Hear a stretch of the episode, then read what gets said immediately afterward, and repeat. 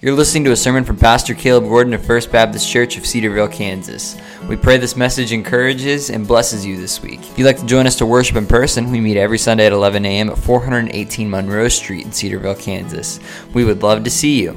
Find out more about us online at our Facebook page, facebook.com slash Cedarvale First Baptist. If these messages bless you in any way, please consider giving to help support the ministry at First Baptist Church. Our mailing address is First Baptist Church, Cedar Vale, Kansas, P.O. Box 456, Cedar Vale, Kansas 67024. Marjorie, thank you for playing this morning, for your diligence to be faithful to God in the songs that you pick and the songs that you practice. Thank you, Marjorie, for what you do. Uh, if you got a Bible, go to Acts chapter 11 try to get it together here. Acts chapter 11. Man. Um, last week we saw in Acts chapter 10 how the gospel reaches the ears of those who are outside of the Jewish uh, lineage, out of the Jewish family. Gentiles are now, we have record of Gentiles now being saved and, and there was a moment where they had to do some self examination because they were very cl- unclear. They were a little foggy on the idea that, that Gentiles could be saved because they were under the impression that, well, it's only Jews that have the ability to be saved. It's only, uh, it's only those that are in the Jewish lineage that can be saved. And so they had to have some self reflection and some prayer and some meetings, and they had to try to figure this out that um, Gentiles can be saved. And that's and, and so Peter in chapter 11, we see Peter unpack this before the church. And we'll start there and we'll start in verse 1 and, and we'll read a little bit. Here we got we got some reading to do, but I think it's important to read this because faith cometh by hearing hearing by the word of God. So we're going to start in chapter 11 verse 1. Now the apostles and the brothers who were throughout Judea heard that the Gentiles also had received the word of God. So when Peter went up to Jerusalem, the circumcision party criticized him. So this the circumcision party was a group that yes, I believe that, that you're saved by grace through faith, but not alone. You also have to be circumcised. So there was a circumcision party that said you've got to be circumcised. And so they're not exactly fans of the idea that Gentiles are getting in. So uh, they begin to criticize him saying, Well, you went to the uncircumcised. Uncircumcised are dirty pagans. When they say, when anytime you see the word uncircumcised, that is the word or the idea of dirty, pagan, lost degenerates. I need a, this work for me. Going to drip all over the place if I'm not careful. So, this idea is that these, you went to eat with sinful, uncircumcised people. Ah, I can't believe it. You would go eat with sinners. Who else was who else got told he's eating with sinners? Who else? Oh, well, that's Jesus. But Peter in verse 4 begins to explain to them in order. And what did he explain? He unpacks all of what happened in chapter 9. I went into the I was in the city of Joppa praying and I was in a trance and I saw in a vision something like a great sheet descending like descending down from heaven by the four corners and it came down to me. Looking at it clearly I observed animals beasts prey uh, of prey reptiles birds of the air and I heard a voice say rise Peter kill and eat. But I said by no means Lord. Nothing common or unclean has ever come into my mouth but the voice answered a second time from heaven, when God, what God has made clean, do not call common. And this happened three separate times. Remember why it happened three? Because three is the level of superlative, the ultimate level of understanding and, and, and instruction. This is what you need to pay attention to. The voice answered a third time, and then the sheet was drawn up into heaven. Verse 11. And behold, at that very moment, three men arrived at the house in which we were sent, or they were sent to me in from Caesarea. And the Spirit told me to go with them, making no distinction. Now, why? Because they're Gentiles, and it was against the law. It was unfavorable that Jews and Gentiles mixed. It just wasn't okay because They didn't they were the set apart children of God. They weren't to be associating with things of the world. And so he made no distinction. These six brothers, he's talking about the, the brothers, and these six brothers, they, they accompanied me and we entered the man's house. And we and he told us how he had seen an angel stand before him and say, Send for Joppa and bring Simon, who is called Peter. And we, de- and we declared to you the message by which you will be saved and your household. So the gospel. Verse 15. As I began to speak, the Holy Spirit fell on them just as us in the beginning. And I remembered the word of the Lord who said, John baptized you with water, but you will baptize them with the Holy Spirit. If then God gave the same gift to them as he gave us when we believed in the Lord Jesus Christ, who was I, who was I, who was I that I should stand in God's way? Woo! Come on now. So Peter says, Who am I to stand in God's way? God can do what he wants. God can redeem, receive, and reconcile all anybody that he wants. He can do whatever he wants. And, and then we see in verse 18 at the end of this report, God gives glory, or God has given glory to what's happened. Verse 18. When all of them, this is even the circumcised brothers, when all had heard these things, they fell silent. There wasn't a debate, there was an argument. They all shut their mouths, they all fell silent, and they glorified God, saying, Then to the Gentiles also God has granted repentance that leads to life. The like this is like I, as I read this this morning, I was reading over the text this morning, and it just overwhelmed me as I read this that, that, that God sees fit to grant any of us repentance is mind blowing that God sees anything that the ability to give us redemption, that He sees fit to give us and grant us the gift of salvation, is absolutely mind blowing that He would do this. It's jaw dropping that He would do this. And I just, I was overcome this morning as I read that, thinking, this is just. Then the Gentiles also, God has granted repentance that leads to life everlasting. Oh, this is good. Charles Spurgeon once said, The glory of salvation of souls belongs to God and to Him alone. That's the whole reason that Gentiles and Jews are being saved, so that God gets the glory. The, the glory of salvation isn't, oh man, Caleb, amazing. I can't believe you got, man, that's so incredible that you preached and that happened. No, it's the, that's not Caleb gets glory. It's that Christ receives the glory. The glory of salvation of souls belongs to God and to Him alone. This is such good news for humanity. Amen? Like it's good news for you and I. God is doing a work in all people, all groups, all nations, all tongues. Why? To bring glory to His name. To bring glory to His name by saving and reconciling people back to Himself, just simply from the fact of He wants that to be done. Oh, man. So the next thing we see in the text um, is that the church is scattered due to persecution.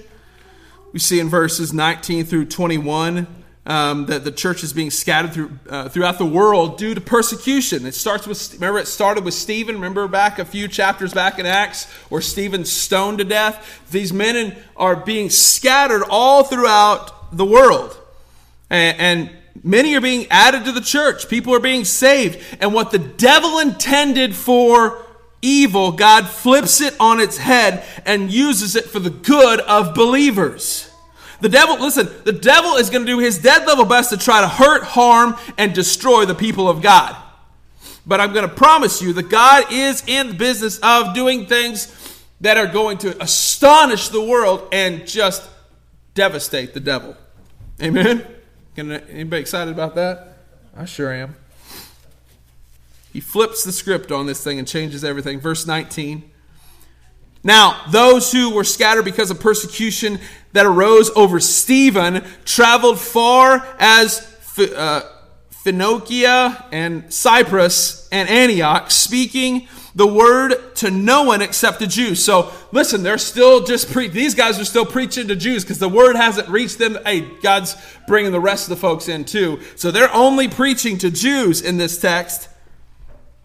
But, verse 20, remember what Zach said at the Bible conference? Isn't, isn't it beautiful, the buts in the Bible?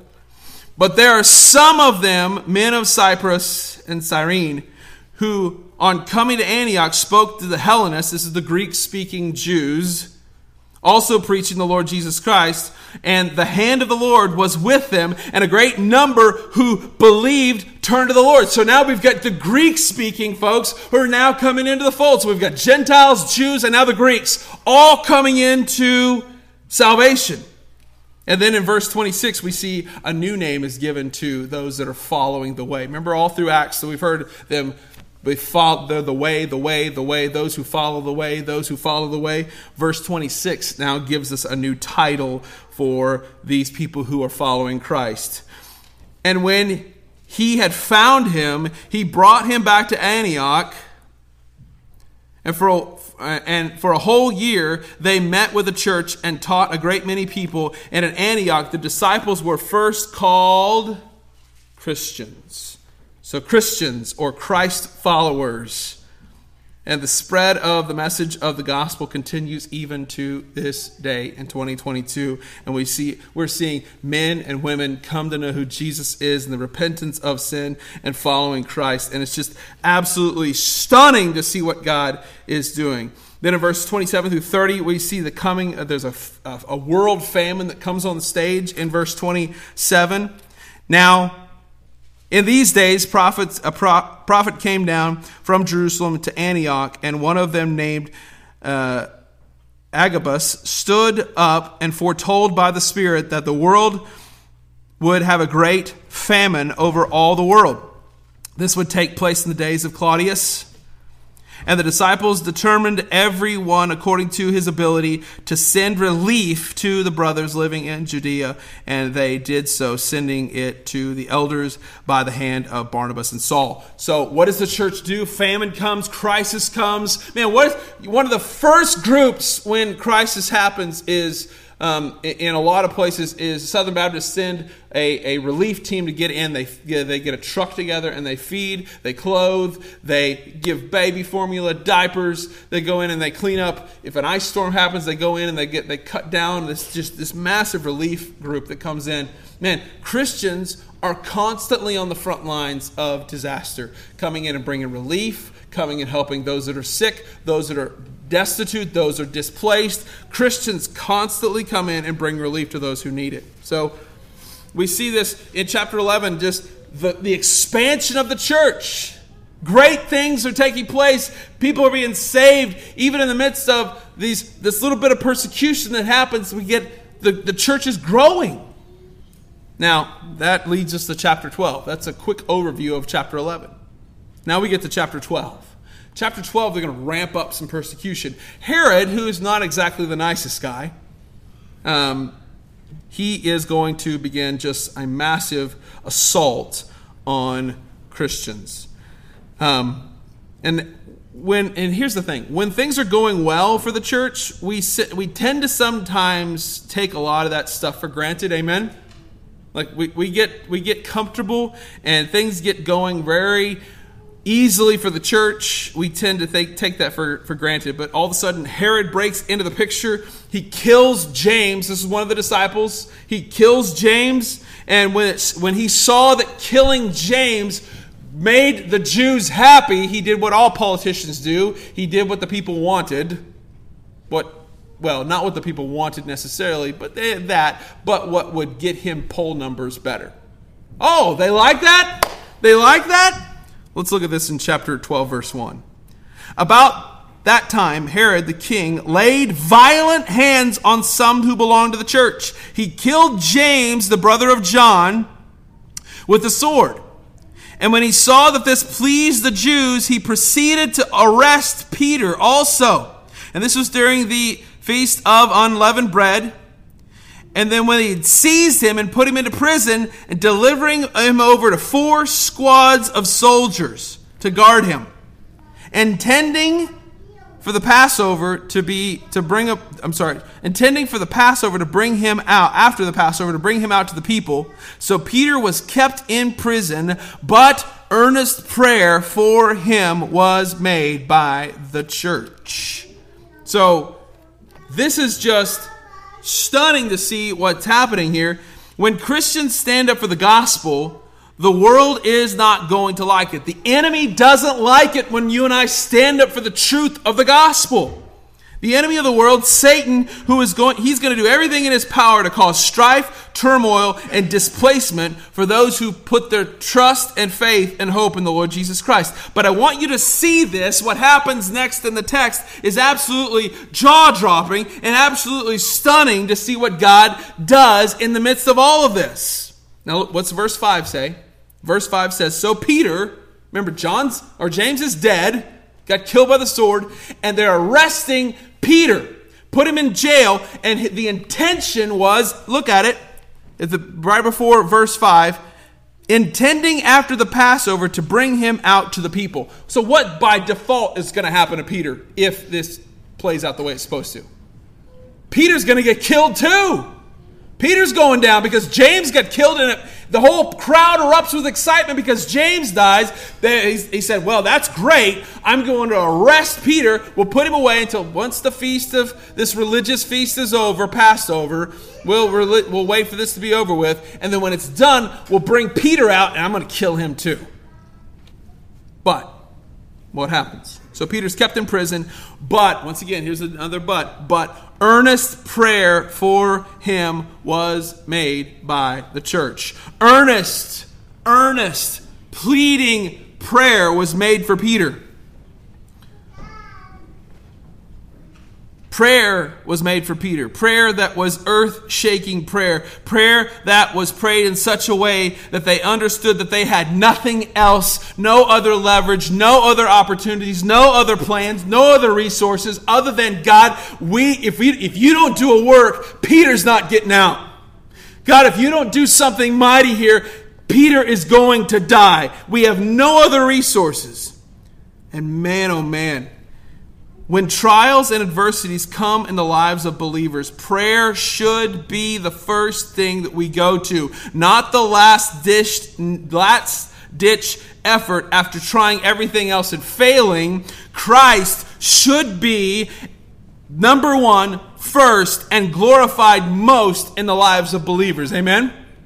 Like that's what should be. But here's the thing we live in modern day 2022 America we live in a world where we have tons of options. We've got tons of resources. We've got tons of stuff that we can pull from to try to pull anybody. Like, listen, if I, if me and Ronnie were arrested tonight for preaching the gospel, if we got, if Ronnie and I were arrested and put in jail for preaching the gospel, you know what we do? We'd be like, all right, listen, here we go.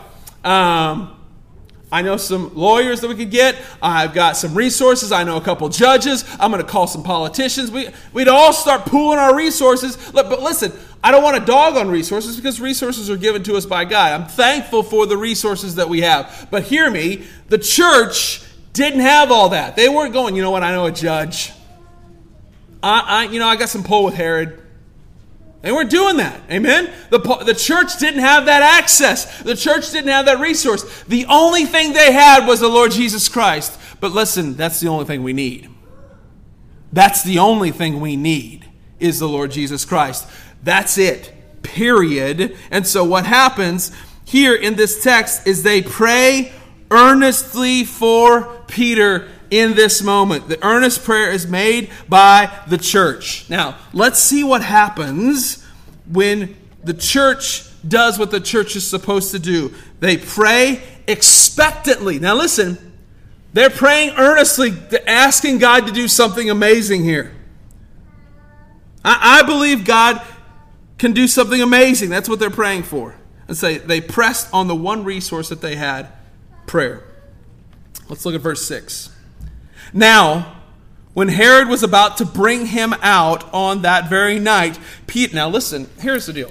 Let me just ask you a question. If you knew what was coming, like Peter's smart, Peter's not dumb. Peter knew, listen, I'm probably going to die here. I'm probably going to die here because James just got killed, so I'm probably next.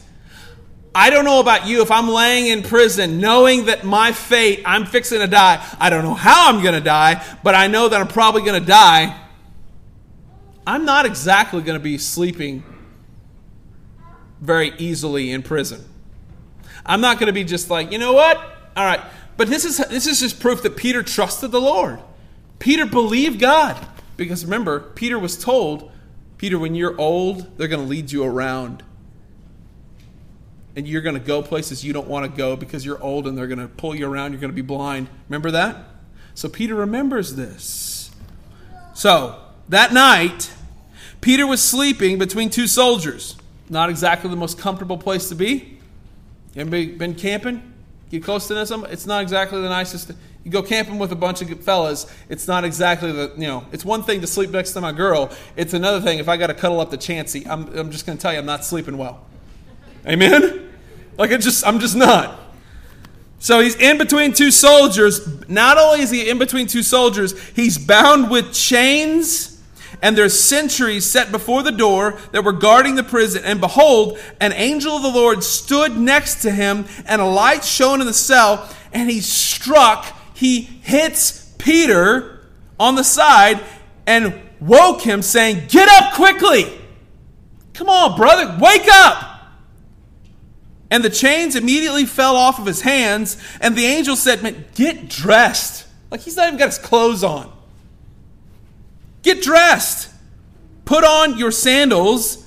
And, he, and so he did. And he said to him, Wrap this cloak around you and follow me. And he went out following him. And he did not know that what was being done by the angel was real. He thought that this was a vision, he thought he was having a dream. I'm just dreaming this whole thing. And this dream was real feeling, but he's yeah, just like a, remember he's already had a bunch of visions. He's on top. He's vision. He's all these visions. He's thinking he's having a dream. And when they had passed the first and the second guard, they came to the iron gate leading to the city, into the city. It opened for them on its own accord, and they went out and went along the street, and immediately the angel left him. And when Peter came to himself, whoa, what?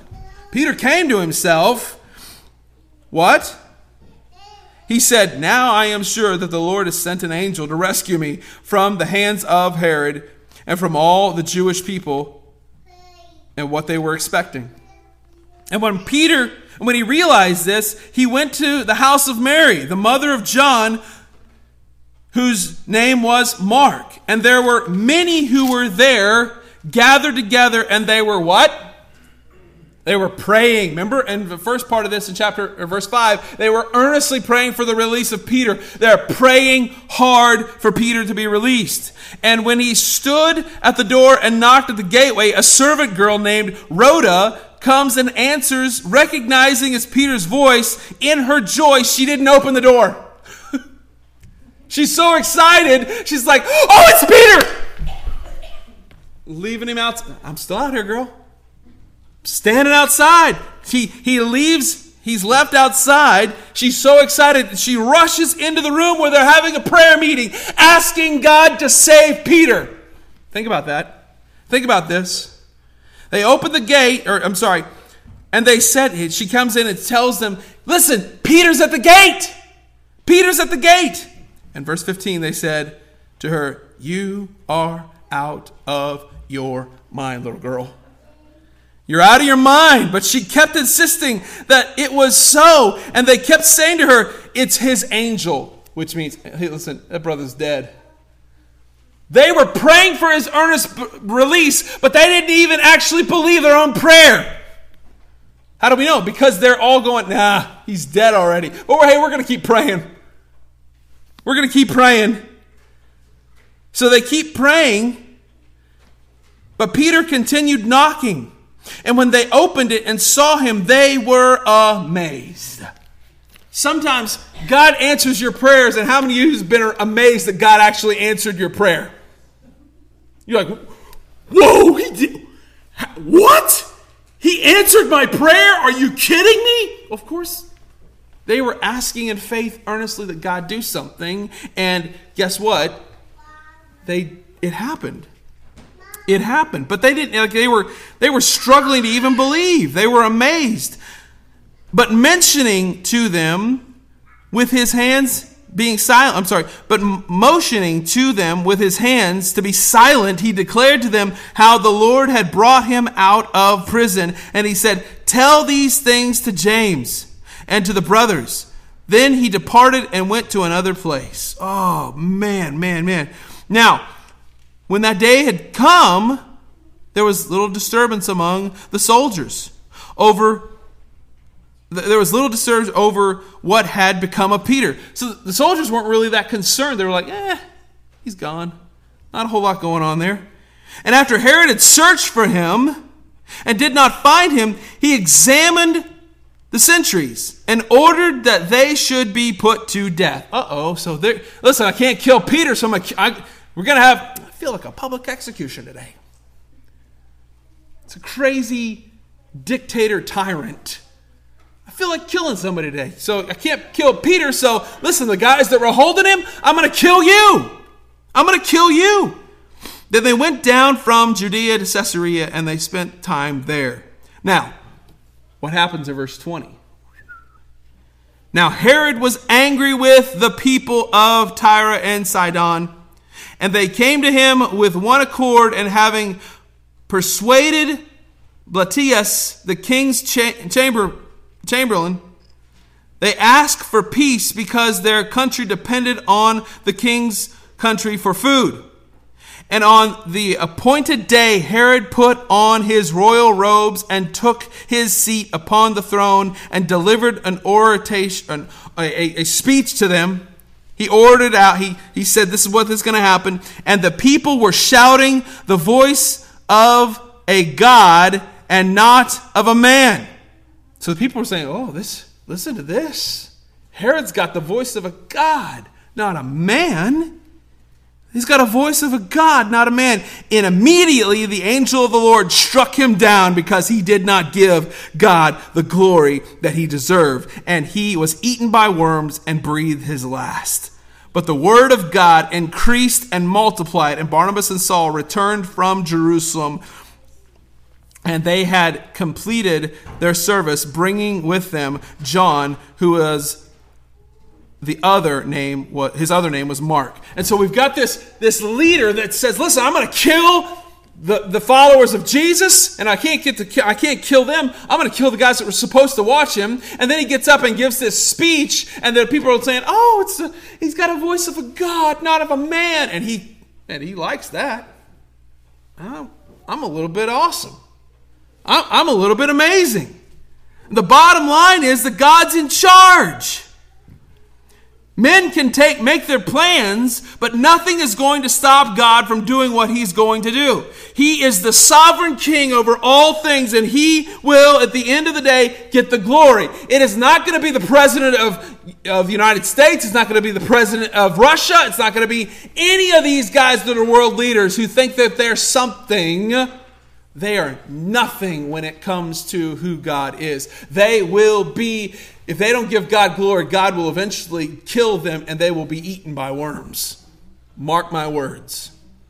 Any world leader who refuses to give God glory eventually will be struck down by God. How, do you, how can you know that, Caleb? Because the Bible says so. And how many times over and over and over and over again were godless leaders struck down by the sovereign king of the universe? Because they refused to give God glory. And what did they do? They stood in front of the Jewish people. He stood there and gave this speech. He gave this oration of, of just great speeches, and people were going, Oh! They, they, and the people were shouting, The voice of a God and not of a man. Oh, Herod just sounds like a god. Listen, Herod was no god. There was only one God. His name is Jesus. And think about every king throughout all of history. Every king has lived great lives, but they all died. There was only one who came back. There was only one king who has ever come back, and he is the King of kings and the Lord of lords. And his name is Jesus Christ, and his name is to be glorified. His name is to be made much of, not any other man. That's, that's where I struggle sometimes because I've, I've seen over the last several years how people have placed so much trust and hope and faith in a human being as a leader for our country that we sometimes have forgotten who is the ultimate authority. Now, I've seen some churches who have put posters up in their, their sanctuaries with certain leaders on them, certain human leaders, and praising them inside of these rooms in such a way that he, they're giving him what these people are doing a godlike status. Oh, that's dangerous. Luckily, the man I'm talking about said, Listen, I'm not the greatest. It's Jesus. He did what was right, he gave glory to Jesus. Now, there are certain leaders who are not doing that. They refuse to because they're, they don't believe in Jesus. I promise you, there's coming a day when they're going to wish they had. There's coming a day when they're going to wish they had believed in the Lord Jesus Christ. But I'm telling you, the bottom line here is that God is in charge. Nothing comes into your life, nothing comes into my life, nothing comes into our nation's life without first going through the filter of the Lord Jesus Christ. Amen? And you say, well, why, Caleb? Why are things happening? Like the world's on fire right now. Why? Because the world as a whole has rejected the God of the universe. And we are experiencing, right this moment, we are experiencing as a nation the judgment of God. So, how do we get out of that, Caleb? Repent and believe the gospel. Pray that God sends revival and not wrath. That's my hope. Anybody else?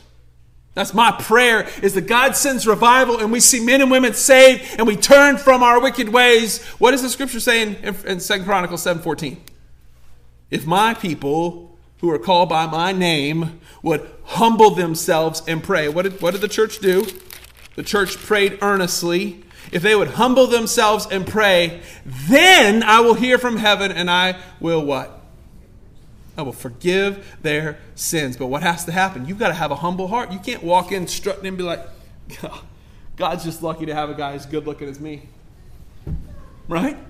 God's just lucky to have somebody as awesome as I am. No, no, no.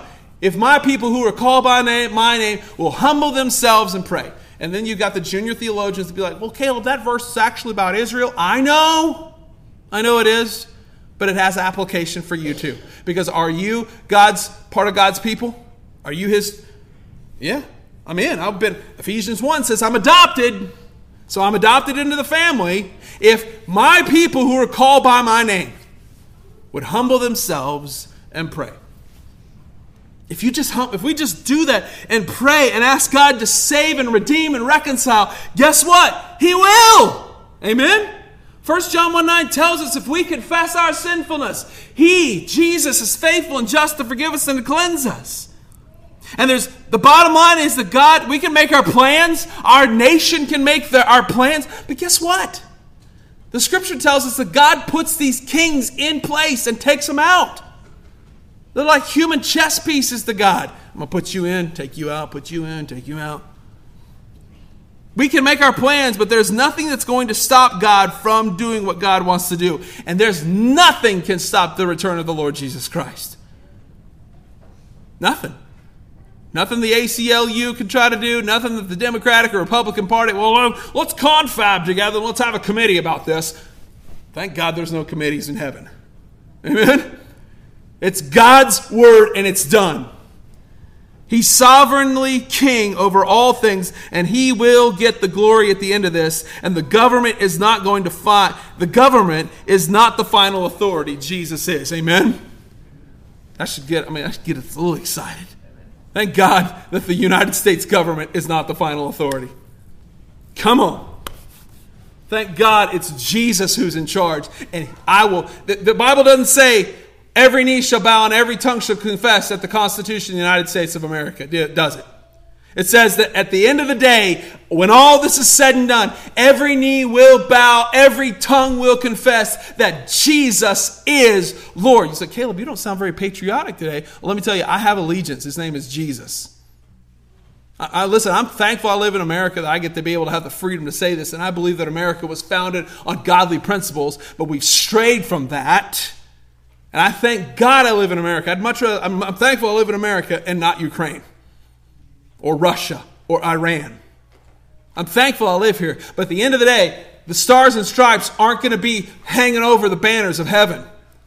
It's going to be the name of Christ that'll be over the name, over the banners of heaven. It will be Jesus that we have our trust and our hope and our eternal security in. This is a grand experiment called America, but I'm telling you, if we don't repent of our sinful ways, the judgment of God will start. And the scripture says often that the judgment of God starts at the house of God. And so, what do we need to do? We need to get on our face like the church, and we need to make earnest prayer that God would move. How many would love to see God move in our nation? How many would love to see God do something fantastic? We say, yeah, God, like, man, I'd love to see God do something amazing in America. Then we need to make earnest prayer that God would do something great in our nation. Amen? We need to ask God to do something that only God can do. God, save us. Oh, God, help us. God, forgive us. And guess what? He will. Amen? He will. Like that's that's the thing that blows my mind. Back to the end of chapter 11. What did it say? And when they heard these things, they all fell silent and they glorified God, saying, Then the Gentiles also, God has granted repentance that leads to life. God's granted you and I the ability to be able to repent. Scripture says that His goodness is designed to lead us to repentance. He's been, has God been good? Psalms 34 Taste and see that the Lord is good. And what would it be? What would it be like if we as a as a church said God has been good and because he's been good I am just that he has granted me the ability to repent glorify his name. And as a result of that I'm going to tell as many people as I can who Jesus is and I want to see more come in. I want to see the church grow. I want to see men and women saved. That's what happens here. The church sets aside its ideologies about who can be saved and who can't. And they say, okay, God's good, God's to be glorified and God can do whatever he wants. Now I'm going to go out and tell everybody. What if, I, we, what if we set aside our ideologies for a second and say, okay, God's to be glorified, God's to be made much of. I'm going to follow him. I'm going to trust him. I'm going to preach the gospel to those that are in my sphere of influence. I'm going to tell them about the death, burial, and resurrection and how Jesus transformed me from a wicked man into a redeemed man. And guess what? He could do that for you too. Come on. And guess what? Revival could break out in this community. Amen? I believe it. I believe it. And that's what I'm praying for is that we have revival break out in this community. And I think it can happen. But we just got to get past our silliness. And what's that old hymn? Trust and obey, for there's no other way to be happy in Jesus but to trust and obey. Let's stand together.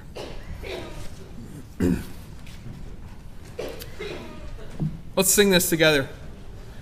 Praise God from whom all blessings flow. Praise Him, all creatures here below. Praise Him above, ye heavenly hosts. Praise Father, Son, and Holy Ghost. Amen. You've been listening to a sermon from Pastor Caleb Gordon of First Baptist Church of Cedar Vale, Kansas. We pray this message encourages and blesses you this week. If you'd like to join us to worship in person, we meet every Sunday at 11 a.m. at 418 Monroe Street in Cedar Vale, Kansas. We would love to see you.